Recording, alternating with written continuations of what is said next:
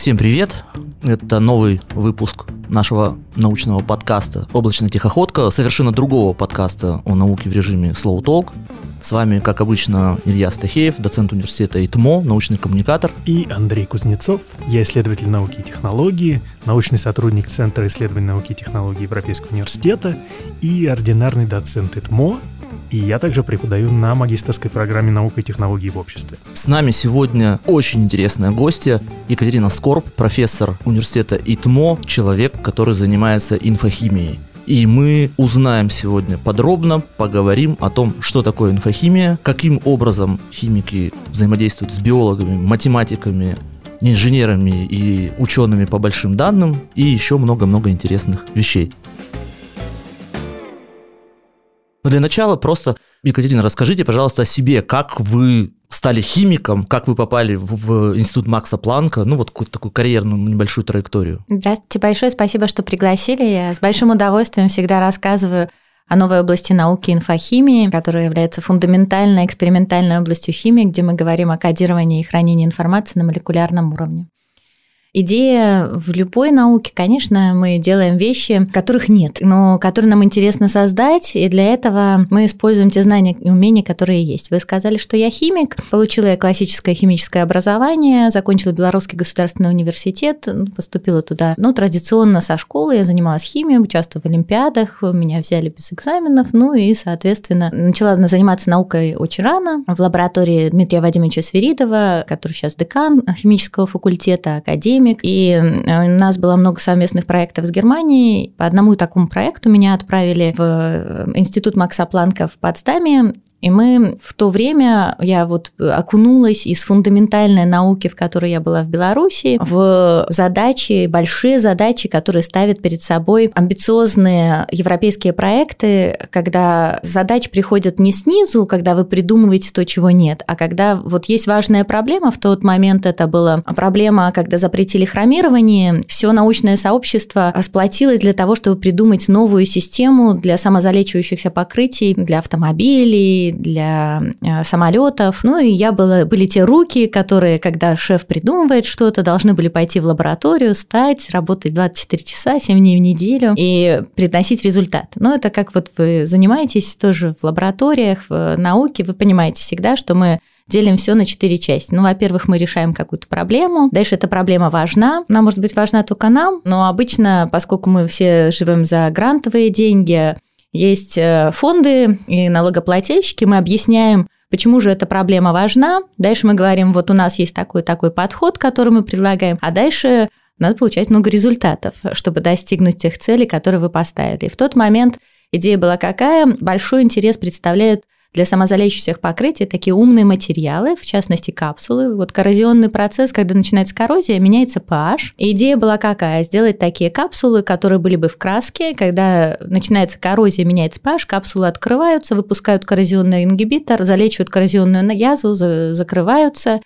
Ну и, и ваше покрытие живет много-много лет. Вот мне так повезло, что, будучи еще аспиранткой первого года, я окунулась вот в такой практический проект и прошла всю стадию от прелести фундаментальной разработки самой идеи таких умных, понимающих pH-капсул, до того, что мы сварили тон. То есть для начала это было двадцать образцов, которые мы синтезировали, послали там по ноль целых три десятых грамма, дальше... Нам сказали, вот эти там пять работают хорошо, а синтезируй-ка эти двадцать грамм. Мы начали синтезировать двадцать грамм, потом сказали, а вот эти три еще лучше работают, а синтезируйте теперь по несколько килограмм. А потом, говорит, вот мы выбрали методику, и приезжайте, мы на БАСФе будем тонны варить. То есть я очень рано поняла, как действительно делается наука, которая наука полного цикла, от идеи фундаментального там, вот, патентования этой идеи до того, как этот патент внедрен в жизнь. И я говорю, что вот сейчас мой автомобиль покрашен краской, где есть часть моего труда. Я никогда, например, своих студентов не говорю, сколько надо работать, но из моего опыта только тот, кто... Я спать не люблю, поэтому молодости вообще не-не-не. Поэтому двадцать четыре часа семь дней в неделю, ну, сейчас четыре часа сплю. То есть вы просто много работаете, у вас много результатов, но как-то меня из Германии и не отпустили. И я там выиграла все возможные гранты, получила там сначала стипендию для аспирантов, это такая ДААД стипендия, потом получила приз Александра фон Гумбольдта для постдоков, потом мне дали руководить группой уже в департаменте биоматериалов, и к тому времени я уже занималась умными имплантатами вместе с клиникой Шерите. Мы разрабатывали, опять же, системы, которые позволяют при имплантировании имплантата предотвращать заражение. Ну и такими умными материалами я занималась очень долго. Я более десяти лет своей карьеры провела в Германии, и у нас одна из разработок ушла в то, что мы начали разбираться, как сделать искусственные ионные каналы, как мы можем светом регулировать эти искусственные ионные каналы, как из этого делать материалы, которые регулируются светом. И вот на одной конференции в тот момент директор Макс Планка Хельмут Мёвальд меня позвал и говорит, отдал мне свою лекцию. Вот это двести пятьдесят лет было американскому химическому обществу, это пятнадцать тысяч конференции. Я еще в то время молодой групп-лидер, там выступала, потом там какая-то закрытая была вечеринка, где там пятьдесят нобелевских лауреатов. То и... есть это мы сейчас подходим именно к тому моменту, что вас позвали в Гарвард, да? Ну да, то есть я вот всегда говорю, что свое первое место независимое я получила в России, потому что, ну, все как-то вы в хорошем месте учитесь, вы много работаете, вас замечают, вы печатаете ваши результаты, ну и дальше... Ну вот меня как раз вот я представила, и на этой тусовке, так называемой научной, к нам подошел Джордж Уайтсайдс, они были знакомы с Хельмутом Мёвальдом, говорит, слышал ваш доклад, а не хотите-ка ли вы поработать над таким амбициозным проектом, как химия зарождения жизни на Земле? Ну это такой вызов. Я окунулась действительно в такую фундаментальную науку. Большое спасибо семье, меня поддержали, меня так отпустили. Изначально это было на год. Потому что есть такая программа в Германии, когда вы много лет провели в каком-то месте, вы можете взять саббатикл и говорить, я повышу свою квалификацию. Ну и вот из Макс Планка меня отправили повышать квалификацию в Гарвард. Я была там, ну, такой visit and scholar, там приглашенным профессором. Ну и мы делали многие интересные вещи, включая инфохимию.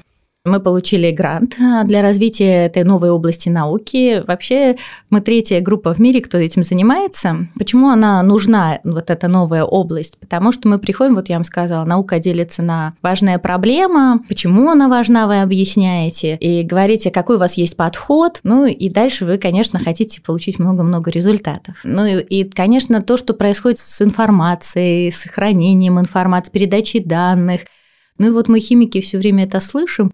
Но мы как-то находимся в стороне. Вот я вам сказала, вот умные материалы и так далее. Но нас вот в университете не учат ни тому, что называется теория информации. Ну, понятно, мы все читали книжки Пригожина, там «Образование порядка из хаоса», мы все делали реакция, такая есть самая известная стилирующая Белоусова-Жаботинского. Ну, отдельно могу рассказать такой... романтические навевы химии, когда вы просто любите химию, и, конечно, вам интересно посмотреть разные ее области. Но уже до этого, для того, чтобы быть успешным в Макс Планке, в Гарварде, мне достаточно часто приходилось выходить из того привычного состояния, когда я только химик. Но непосредственно очень много наших материалов применяется в медицине, и тогда... Ну, хоть чего-то из биологии вы должны понимать, поэтому вы берете книжку, вы начинаете учить, вы разбираться начинаете, а что это, а как, а как это работает. И вообще все успешные сегодня такие действительно громкие открытия чаще всего происходят в области интердисциплинарных наук. Давайте про инфохимию чуть попозже поговорим. А вот вы затронули очень интересный момент. Ваш карьерный трек как химика действительно, он необычен? Или вот вообще каким образом химики на данный момент э, находят свои какие-то карьерные пути в науку или там в инженерию, или еще какой, вот, какой-то такой группа стандартных путей, куда может, ну как вот айтишник, например, он окончил, да, вуз математический, он может идти там заниматься одним, другим, третьим там. Вот химики нужны везде, поскольку это была изначально та профессия, которую я выбрала. Это все, что связано с фармацевтической промышленностью, это все, что связано со всеми нефтеперерабатывающими заводами. Это вся наша с вами легкая и тяжелая промышленность. Все, что вокруг нас, это химия. Вот в России у нас очень хорошо все начало развиваться с тем, что связано с новыми рынками фудтеха и так далее. То есть и химики нужны везде. Химики нужны с возможностью, и вот я это много об этом говорю, фокусироваться не на самой химии, а на проектных задачах. И фактически, когда вы приходите, вот я вам уже сказала про вот этот проект, который самозалечивающееся покрытие, когда вы приходите, и есть какая-то вот проект, к которому вы подключаетесь, и дальше...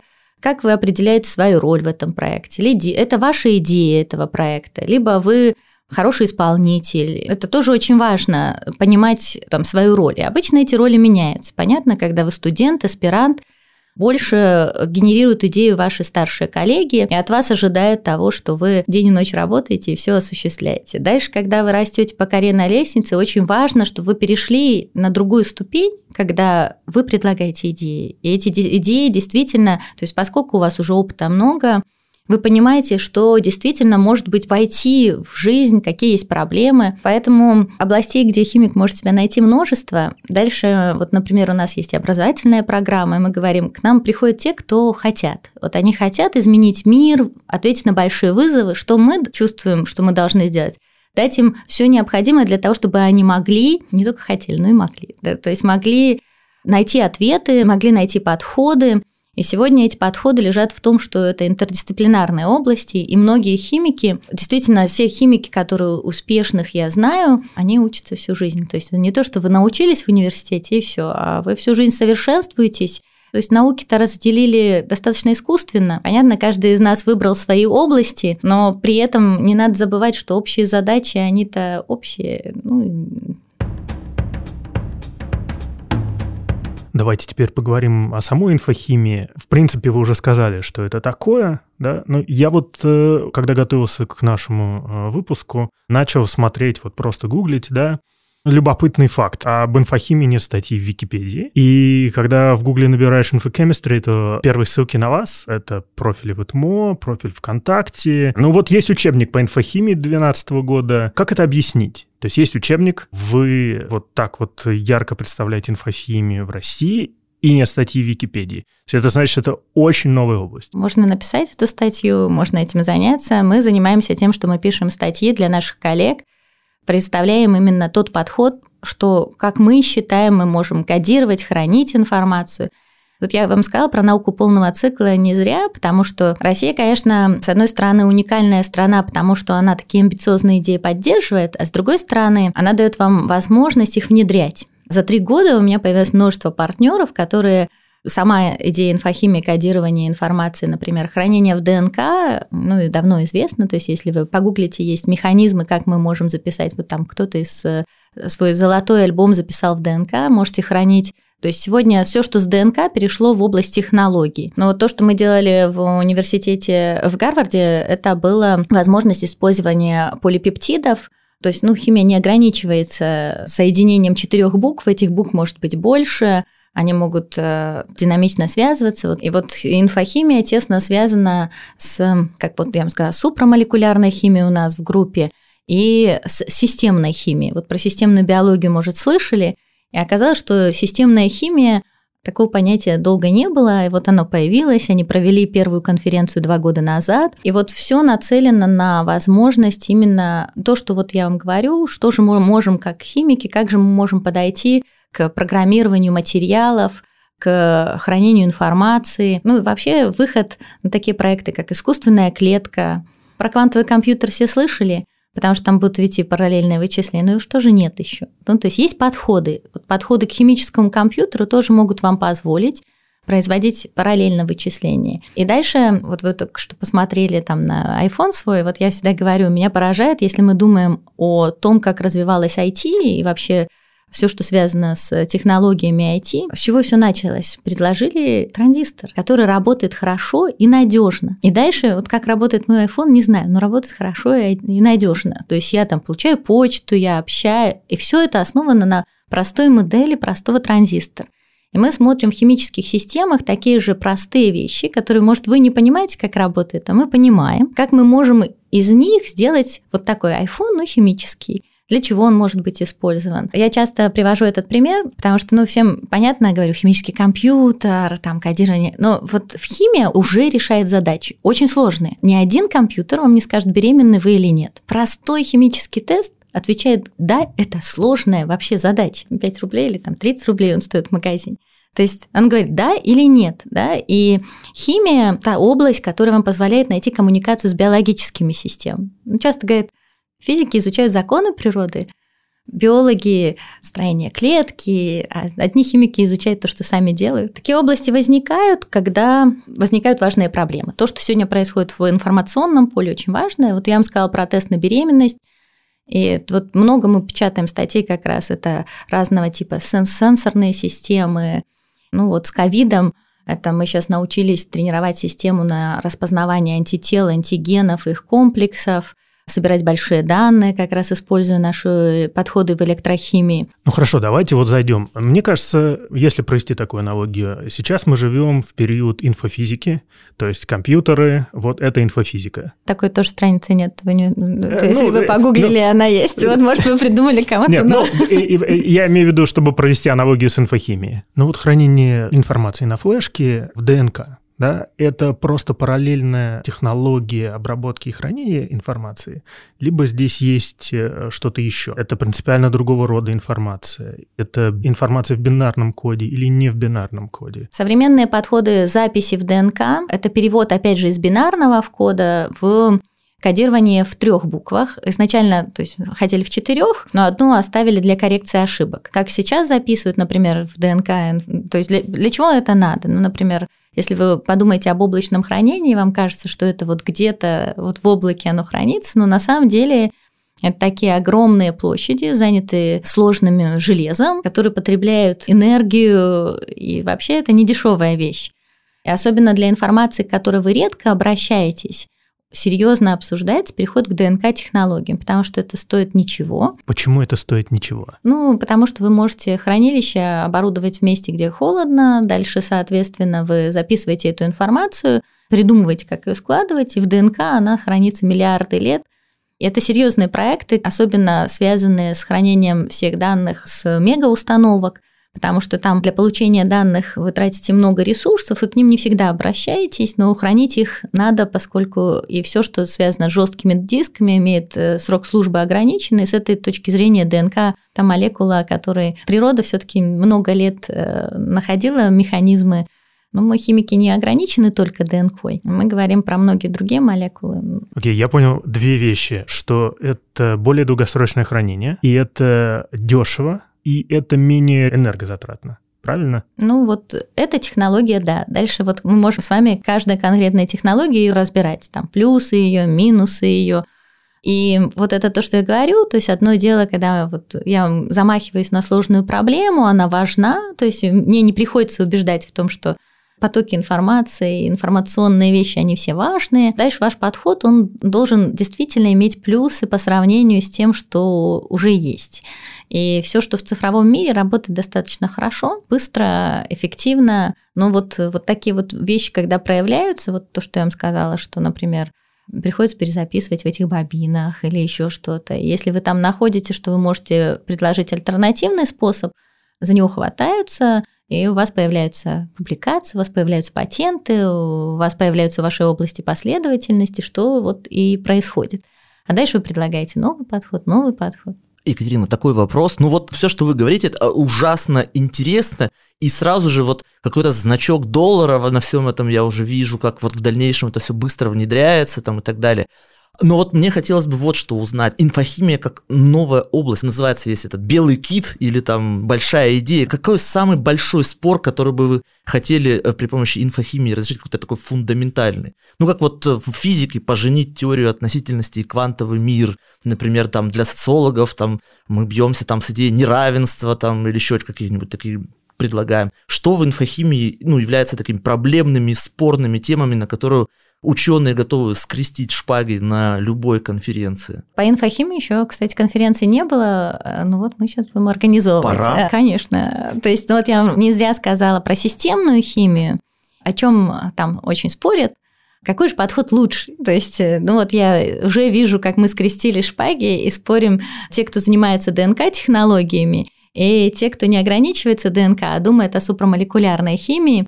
И тут мы сразу приходим к двум мирам. То есть часть ученых всю жизнь занималась ДНК, они все понимают, говорят, супермолекула и так далее. А дальше часть вот людей, кто занимается супрамолекулярной химией, говорит, слушайте, а что вы ограничиваете? Что четыре буквы, а не двадцать? А давайте посмотрим все вот эти связи, да? То есть такие споры могут возникать, но мне кажется, сейчас время не споров, а именно того, чтобы в сообществе об этом стали говорить. То есть мы женим то, что в свое время развели. Ну вот и как раз у меня в связи с этим следующий вопрос, потому что вот для многих социальных исследований есть у нас, например, известный коллега Виктор Семенович Вахштайн, который говорит, что не бывает никакой междисциплинарности. Междисциплинарность – это способ на кафедре социологии психолога вакансию занять психологом. Вот. У вас в группе, насколько мы понимаем, есть и биологи, и химики, и математики, и дата-сайентисты, и кто только нет. И это разные языки описания мира. И эти люди, ну, наверняка могут скорее... Ну, эти языки могут вступать в конфликт. Вы чувствуете вот этот вот, ну, как бы конфликт языков, систем описания одного и того же? Вы оптимист в плане междисциплинарности, так понимаю, гораздо больше? Да? Если для нас с вами это разные области, разные языки, это потрясающе, когда к вам приходит человек, для которого это тоже разные языки, а потом они, будучи в одном пространстве, начинают говорить на одном языке. Что позволяет им говорить на одном языке, это большие вызовы. Вот мы занимались, занимались, развивали область, какие-то у нас плюсы, минусы, а тут раз пандемия. Я подумаю, а как моя химия может помочь, моя инфохимия может помочь тому, что происходит, да? То есть как мы с ребятами можем помочь. И тут мы там предлагаем подходы, опять же, сбора больших данных, хранения данных, либо просто электрохимическую платформу, которую мы развиваем, применять для анализа антител, антигенов. Вот они тут объединяются. Вот мы начали, например, опять же, когда пандемия была, с тестов на ковид. Мы увидели, какие там проблемы, например, проблемы с калибровками и так далее. И тут ребята говорят, слушайте, так вы и так собираете данные. Вы электрохимически можете... А давайте мы, нам несколько лекций дали по большим данным, по обучению наших систем. И вот мы, оказывается, единственные в мире, кто умеет сейчас так делать. Андрей, я предлагаю вот наши любимые вопросы про повседневную науку. Надо вот потерзать, мне кажется. Ну да, я, я, может быть, сейчас буду задавать довольно наивные и глупые вопросы, но они позволят нам понять вообще, как все устроено. То есть, допустим, вы говорите, я руководитель группы, я работала в группе. Ваши публикации – это всегда там четыре, пять, шесть или более человек. А почему химики работают в группах? Потому что можно сделать публикацию самому, но на это уйдет много времени. То есть я очень люблю работать в лаборатории руками, если мне удается. Сейчас на меня студенты там ругаются, потому что я их порчу эксперименты, потому что я знаю, что я эксперимент придучу, им добавлю, им они такие, все непредсказуемо после. И вот если вы Nature почитаете, там внизу есть такая, что сделал каждый автор. Ну и обычно тот, кто последний автор, он генерирует идею. Иногда ему в этом помогает, вот это такое называют брейнсторминг. Мы садимся и говорим, а что мы можем сделать? И мы начинаем начинаем набрасывать идеи, предлагать эти идеи, говорит, вот есть такая проблема, она важна, какой мы подход, который мы можем, мы будем применять. И вот вы сгенерировали какой-то подход, говорите, ну, например, используя там электрохимическую платформу, мы соберем большие данные, дальше будем обучать нашу систему на этих данных, смотреть, насколько хорошо она распознает там антитела, антигены, их комплексы, а потом мы вообще сделаем паспорта всех антител, антигенов, а потом выйдем на то, что у нас будут паспорта любых молекулярно организованных систем. Ну, сейчас мы еще антибиотиков замахнулись с оптамерами. Антибиотики, оптамеры, их комплексы. Дальше вам нужно получать результат. Ну, потому что вы-то предложили подход, но кто-то должен встать и работать двадцать четыре часа, семь дней в неделю, получить эти результаты. И это не всегда романтично. Все горят глаза, вы им рассказываете, все, все звучит хорошо, а дальше я говорю, мы химики медленные, потому что мы становимся и долго-долго это делаем. Но сейчас вот многие системы мы пытаемся роботизировать для того, чтобы мы только генерировали идеи, а робот собирал данные, описывал процессы, чуть ли не сам писал статьи. То есть вы вот этими идеями делитесь. Дальше вот те, кто... Вот почему пять-шесть? Потому что иногда там надо не один там сет экспериментов, а провести разные исследования, и вы смотрите, как сделать это побыстрее. Ну, я вот говорю так... Александра, вы, пожалуйста, титруете. Так, вы идете мне вот эти данные получаете. Вы вот и дальше каждый день. Я предполагаю, ну что у вас получается? Не, ничего не получается. Не, не, не.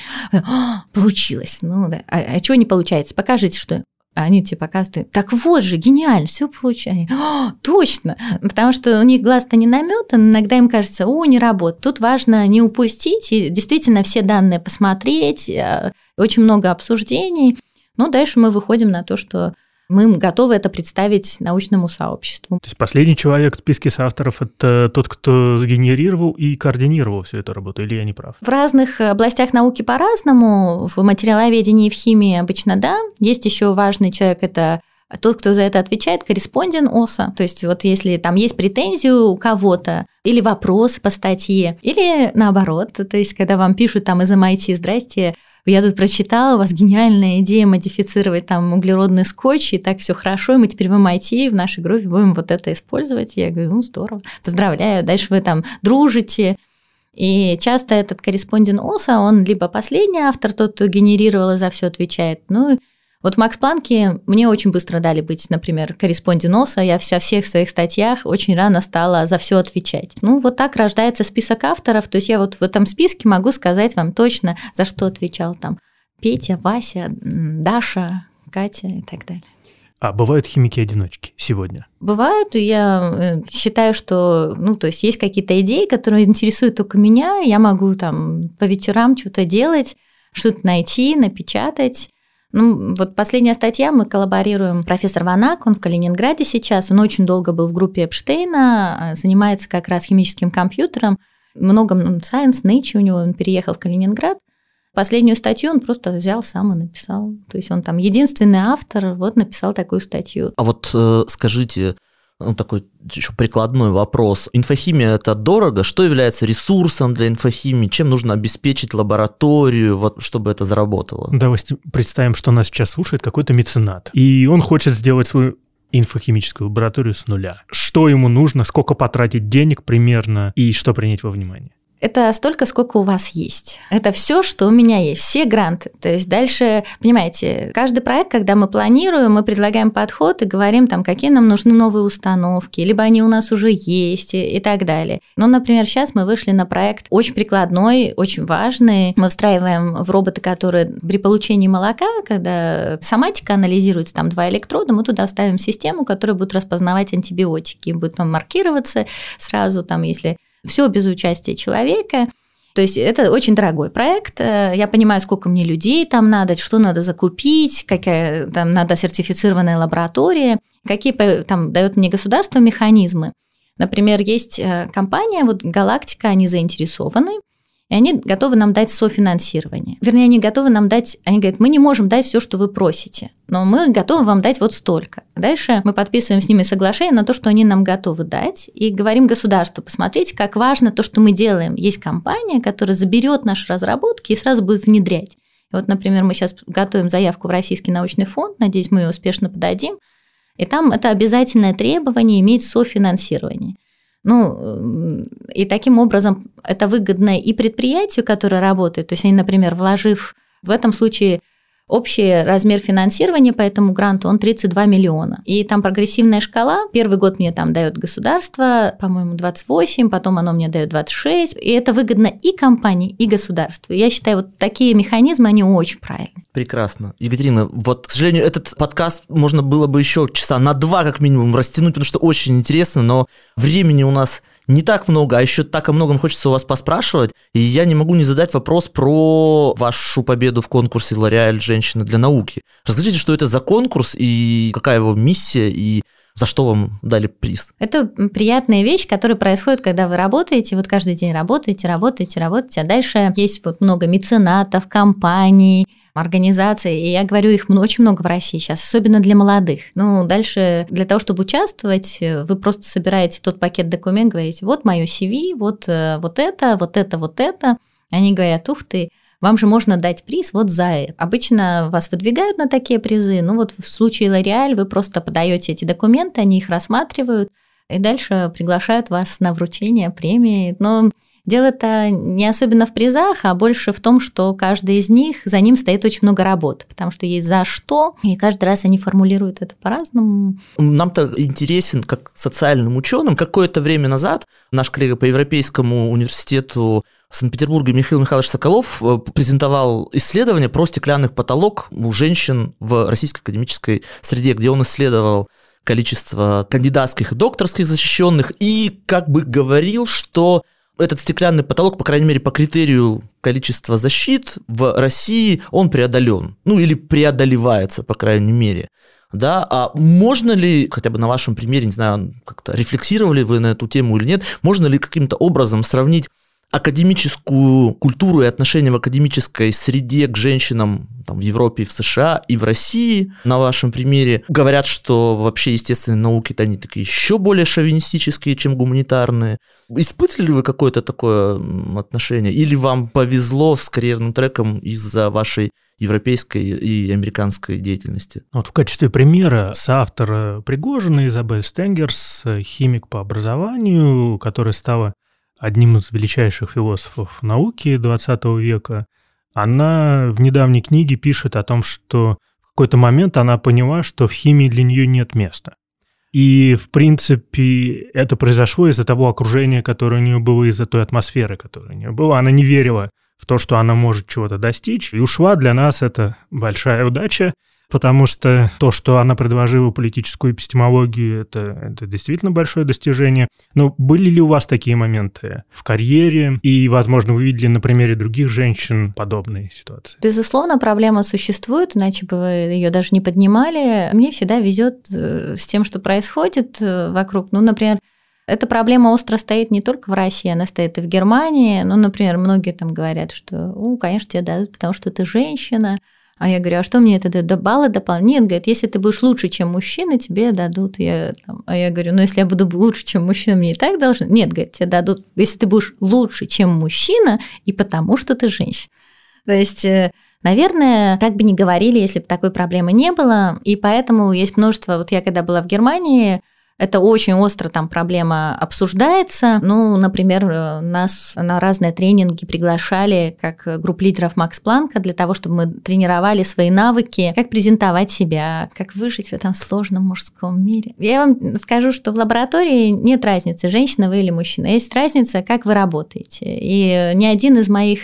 Мне повезло, руководителей ни разу мне не сказал, там, что ты же... То есть я приходила обсуждать результаты, все вертелось вокруг науки, но, безусловно, проблема есть, с ней, наверное, сталкиваются, но я пользовалась, вот видите, вот мне приз дали для женщин. В Германии я посетила всевозможные курсы. Возможно, это сделало меня тем, кто я есть. То есть в первую очередь, конечно, на работе ценятся ваши профессиональные качества. Но дальше, да, вы должны быть лучше, чем женщина, чем мужчина, чем еще кто-то, все время совершенствоваться, все время искать проблему в самом себе. То есть легче сказать, меня не пускают, потому что я женщина или потому что я что-то. Иногда действительно это правда, но прежде всего надо подумать, ну, ну ладно, я, значит, буду еще лучше, чем мужчина. Возможно, надо перепрыгнуть и идти дальше. Обязательно надо подавать на все возможные вот призы, в том числе и Лореаль. Замечательная премия, очень приятная. В принципе, то, что вы нам рассказывали, это действительно и то, что, то, что можно увидеть у вас на странице Facebook и в ваших презентациях. Это фантастика, это интересно, это впечатляет и так далее. Но, с другой стороны, мне кажется, что можно сказать, что у химии довольно плохая репутация, потому что значительная часть экологических проблем связана с химическими отходами, химическими соединениями и так далее. Как с этим делом обстоит в инфохимии? Есть ли повестка, связанная с тем, что и инфохимия хочет сделать наш мир экологичнее, устойчивее и так далее, или вы не думаете об этом? Обязательно думаем. Вот я вам сказала, например, про возможность хранения без того, что мы строили огромные, там, потребляли энергию. Обязательно думаем. Вот есть там, например, сейчас ученые, которые говорят, что надо поменять репутацию химии. Мне кажется, надо просто делать свое дело. Химия везде используется. Безусловно, надо все проблемы не замалчивать, а обязательно громко о них говорить. В инфохимии мы об этом тоже говорим. Если можем, решаем их. Ну, могли бы вы сказать о том, как инфохимия может сделать наш мир чуть более экологичным, чистым? Может быть, есть какие-то решения, которые лучше, чем существующие химические решения или решения в каких-то других? Ну, вообще анализ сложных систем, который подход к сложным системам, возможность вам даст рассчитать, как надо распределять ресурсы, там, прогнозировать эпидемии и так далее. Дальше это можно делать разными подходами, которые мы используем в инфохимии. Например, изучаем самоорганизацию в сложных системах, дальше смотрим, насколько эти модели переносимы. Ну, то есть, если вы достаточно кали, например, на то, как распространяются пожары, а можем ли мы, например, где-то... То есть вот у нас там по теории перколяции с Джорджем одна работа вот еще не, не напечатана, возможно, то есть напечатаем ее скоро. То есть каждый конкретный случай надо обсуждать отдельно, но проблемы, которые стоят перед всеми, ну, например, известная проблема с тем, что си о два у нас много. Большие проекты, которые двигают все вместе, что, например, можно этот си о два опять вернуть в землю, где он будет превращаться опять там, в уголь при давлении или без давления. И мы, как инфохимики, активно в этом участвуем, потому что ну, инфохимия – это тоже область химии. Теперь Блиц. Теперь Блиц. Топ-три самых крутых химиков конца прошлого, начала этого века и почему. Кроме вас и Джорджа Уайтсайдса. Хельмут Мёвальд, к сожалению, недавно ушел. В моей карьере он сыграл такую огромную роль, которую не химик, на самом деле, а физик. Много с химиками работал. Это директор Макса Планка института, и который изучал процессы на межфазных границах, и он предложил как раз и с Джорджем Уайтсайдсом, я считала, я один год там подавала, писала письмо от Белоруссии, кто, кого дал, надо выдвинуть на Нобелевскую премию.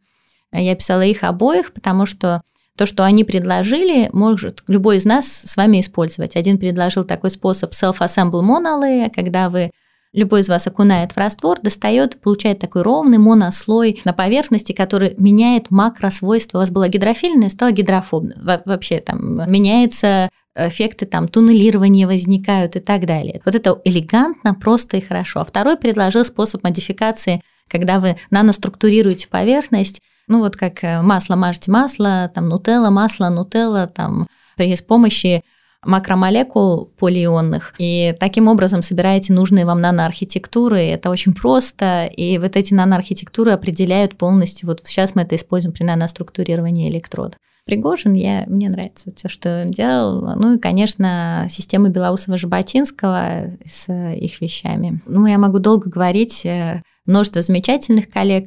Я сейчас, например, работаю с лучшими, там, лучший органический химик в Вайцманном институте, там, профессор Сергей Семенов. Самый креативный человек, который я знаю, это вот профессор Дарья Андреева Боймлер в эн ю эс. Так Екатерина незатейливо ответила еще и на наш второй вопрос. Да, да, второй вопрос про топ-три химиков э, или групп химиков э, России прямо сейчас. Ну вот вы видите, там у нас группы разные. Вот вычислительная химия, мне очень нравятся то, что, подходы, которые Саша Новиков применяет.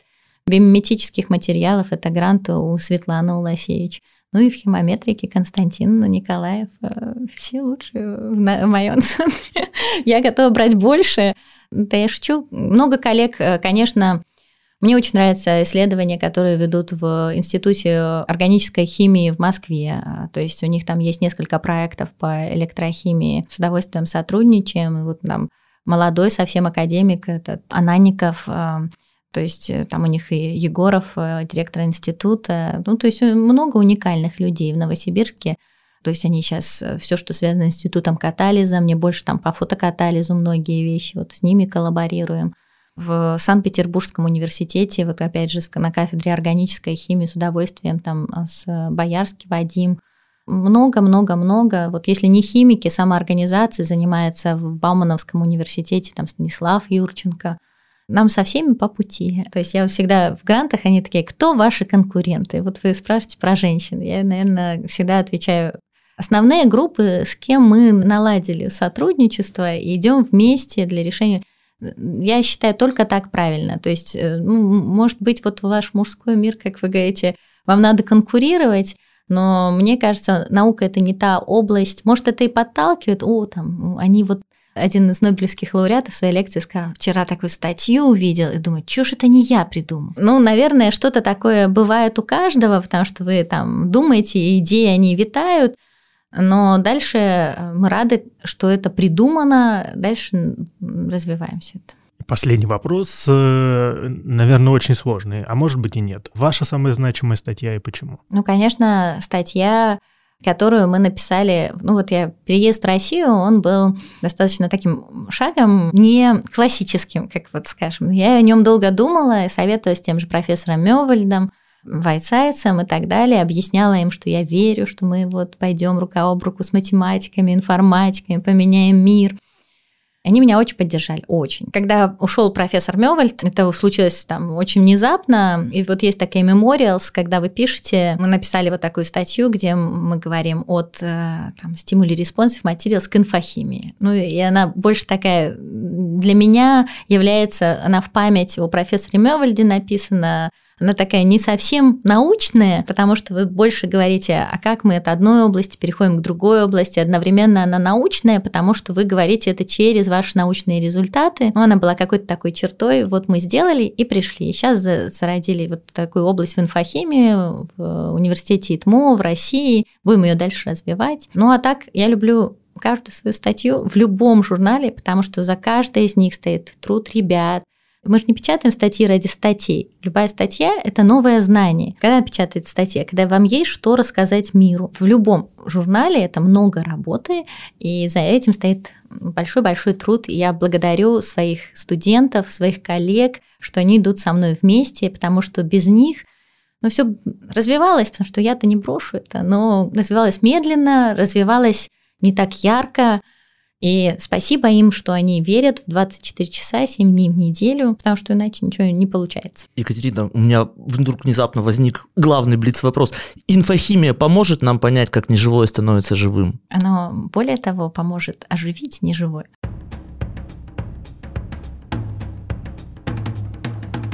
С вами был подкаст «Облачная тихоходка». Подписывайтесь на нас во всех э, мыслимых платформах, которые, на которых вы слушаете его. Сегодня с нами была Екатерина Скорб, профессор ИТМО, который буквально-таки зародил инфохимию из неживого в живое, буквально-таки э, в нашей стране.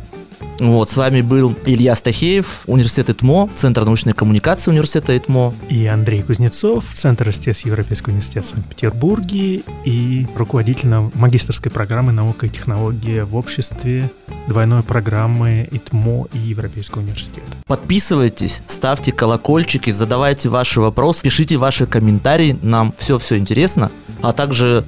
Можете проверить наши магистерские программы, если вы бакалавр, слушаете наш подкаст. Можете поступить на инфохимию, можете поступить на науку и технологии в обществе. Или на научную коммуникацию. Да.